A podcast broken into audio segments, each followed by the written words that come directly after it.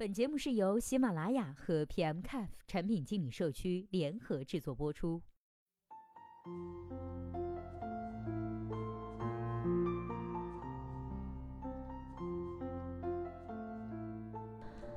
Hello，大家好，欢迎收听本期的节目。今天呢，要和大家来分享的文章题目叫做《黄金年代的逝去，快速消费巨头为什么会衰落呢？》今天这篇文章的作者呢，是来自前联合利华市场部，现在的京东战略投资经理刘十九。那接下来时间，我们一起来听一下他是怎么说的吧。任何消费品的品牌的增长呢，都可以归结于两点：心智的显著性和购买的便利性。心智的显著性是指一个品牌在人的脑海中可以被主动想起的能力。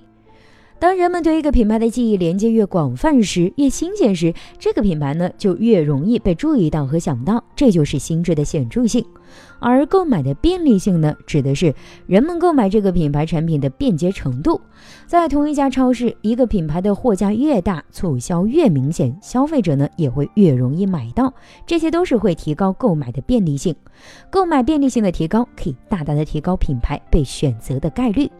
心智的显著性和购买的便利性是分析几乎所有消费生意的关键。这一点同样适用于我们看待快速消费品巨头的衰落。如何建立一个品牌的心智显著性呢？我认为有两个关键。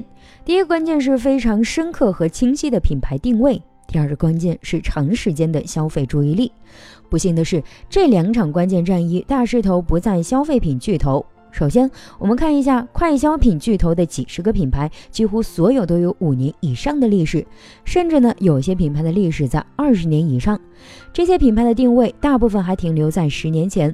功能定位讲了十几年，很多的功能已经成为品类产品的默认功能或者是基础功能。比如说牙膏的美白、沐浴露的除菌、洗发水的去屑。情感定位讲了十几年，却早已经不能够和八零后、九零后的男男女女产生情感上的共鸣。更何况情感定位的品牌本来就没有几个。过去的二十年，很多品牌通过单一的功能定位来赢得市场。而现在的情感沟通共鸣变得越来越重要，而快消品巨头却发现消费者越来越难以捉摸了。消费者变了，消费的主力更新了一代，他们呢更有消费能力，更在乎产品的品质而不是价格。他们是真正的世界公民，出国读书、旅游不再是少数人能享受的福利。他们的眼界更广，知道什么是好东西。他们喜欢表达自己的喜好，相信口碑而不是广告，爱分享。在过去的半个世纪呢，快速消费品生意有一个简单的循环，在一个主流的大众媒体上投放上亿的广告，绑架消费者的注意力。由于几乎所有人都是产品的目标顾客，平摊到每个人身上的广告费和购买产品产生的巨大回报相比呢，其实呀是很少的。快消品的毛利率呢，一般都在百分之六十以上。这样，广告主从而赚了更多的钱，投入更多的广告，雪球是越滚越大。当可以绑架消费者注意力的大众媒体不再受青年消费者的欢迎，基于这种循环的快速消费品公司无疑是最大的受害者，更甚于汽车这种耐用消费品。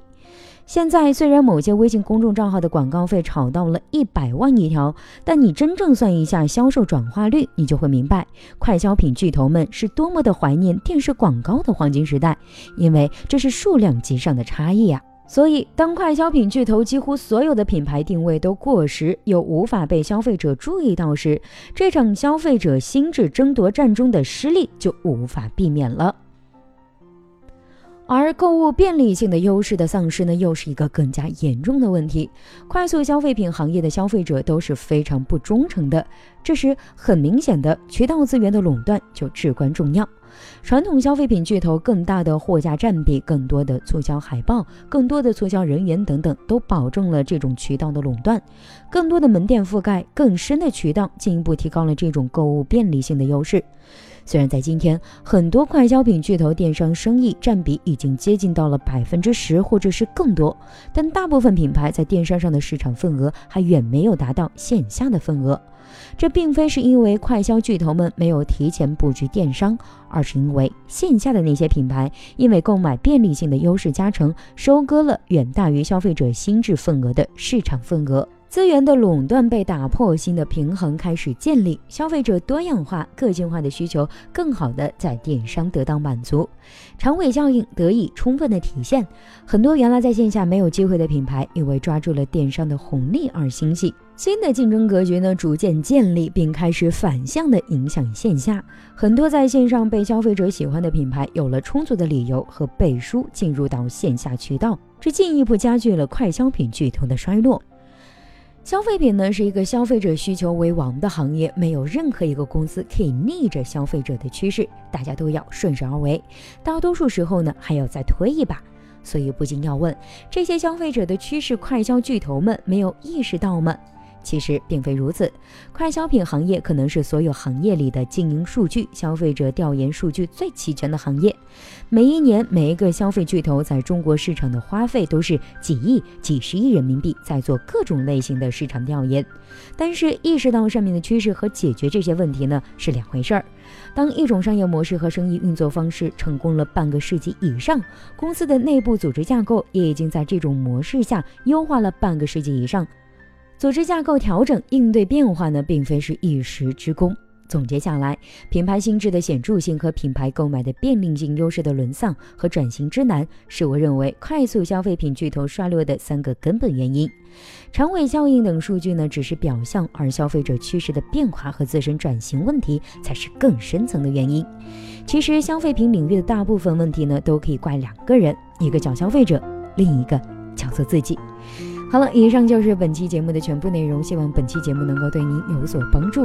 如果对待这个问题啊，您还有自己独特的见解，或者是想发表的意见，欢迎登录 PMCAF 产品经理社区，我们期待您的精彩回答。那我们下期再见啦，拜拜。